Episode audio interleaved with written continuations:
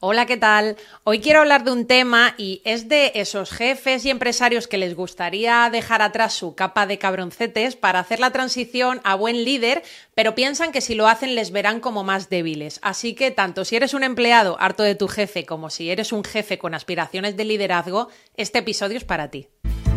Bienvenidos al podcast A Jornada Completa con Nuria Guirao. Bueno, pues vamos a ir al grano y vamos a empezar hablando por ese miedo tan común que es el de ser percibido como un jefe débil. Porque claro, como estamos acostumbrados a que un jefe tiene que ser un dictador distante que infunde miedo, pues lo mismo como jefe piensas, si no me muestro autoritario, estos se me van a subir a la chepa, ya no me van a tomar en serio. Mira, si crees que la debilidad proviene de ser honesto o tener empatía, estás muy, muy, muy equivocado. Porque la debilidad viene de no ser capaz ni de aprender ni de adaptarse. Un líder que escucha, que aprende de su equipo, que reconoce sus errores y busca mejorar, eso sí son ejemplos de auténtica fortaleza. Es que me da la sensación que se confunde fortaleza con mostrar siempre una fachada como si fueras algo así como un superhéroe, en la que tienes que ocultar todo lo que puedas tus debilidades, y a mí justamente mostrarte así me parece todo lo contrario. Os lo voy a mostrar con un ejemplo. Yo eh, estuve trabajando en una empresa familiar de Mallorca que se llama Marmolería Bautista, en la que el jefe era un señor ya pasada la edad de jubilación que parecía que se negaba a retirarse. Las malas lenguas decían que no lo hacía porque no veía a su hijo preparado para liderar la empresa por sí solo. Bueno, el caso es que este jefe era de la vieja escuela, pero de la escuela de la época de la Primera Guerra Mundial por lo menos. Yo recuerdo que infundía pánico entre los trabajadores. Como alguien se equivocara, eh, se podía escuchar la, la regañina hasta en la otra parte del hemisferio. Yo, gracias a Dios, no me llevé ningún responso de esos porque encontré otro trabajo rápidamente y estuve allí muy pocos meses. Pero recuerdo a la gente estar aterrada y no solo por el miedo a cometer cualquier mínimo error, sino incluso por preguntarle algo o por dirigirle la mirada. Era muy fuerte. Yo como desde el minuto uno me di cuenta de ese ambiente tóxico y me puse rápido a buscar otra cosa, quizá no tenía esa presión de tener que aguantar durante muchos años a una persona. Y por eso el tiempo que estuve allí me lo tomé con otra actitud y me permitió hacer un psicoanálisis de por qué este jefe se comportaba de esta manera. Ya la conclusión que llegué fue, que si se aferraba a seguir en el trabajo más allá de su edad de jubilación, quizá era porque tenía miedo a perder el control, a esa, pérdida de sensación de identidad que le proporcionaba su cargo, y creo que tenía tanto apego a ese rol de sentirse importante que la idea de retirarse y dejar a su hijo al mando podía hacerle sentir inseguro.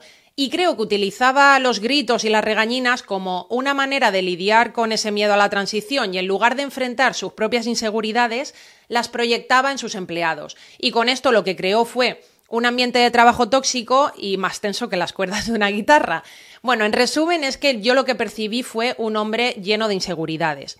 Por eso digo que el liderazgo efectivo no se trata de inspirar miedo, sino de guiar, de apoyar, de fomentar un entorno en, el que todos puedan crecer y para eso es esencial el respeto y la empatía, que ese suele ser el miedo de algunos jefes, pensar que si muestran empatía les hace parecer más débiles, pero es que en realidad es todo lo contrario. De hecho, yo los mejores recuerdos que tengo de algunos jefes es porque eh, su superpoder era la empatía. De hecho, recuerdo en concreto a uno trabajé en SA, bueno, para quien no sepa quién es SA, SA es un hotel clínica de superlujo muy conocida entre la alta alcurnia y este jefe del que hablo se llama Pepe Alarcón.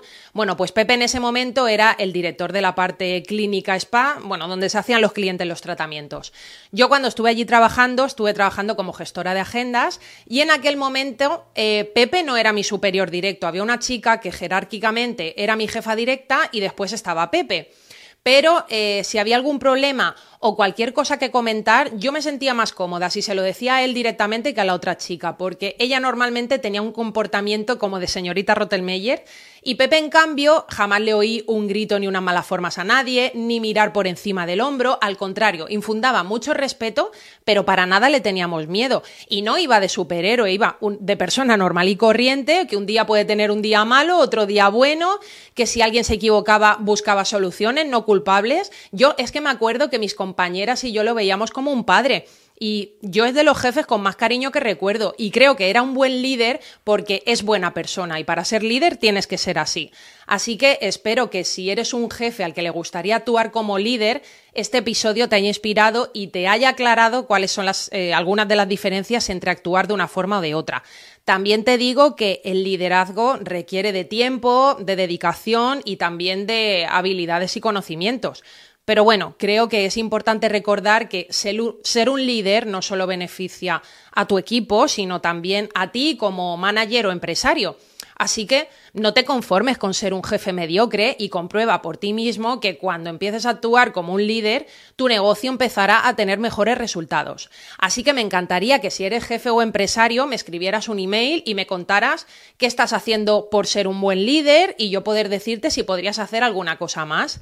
Y nada más, gracias por escucharme hasta el final de este episodio y un abrazo, chao.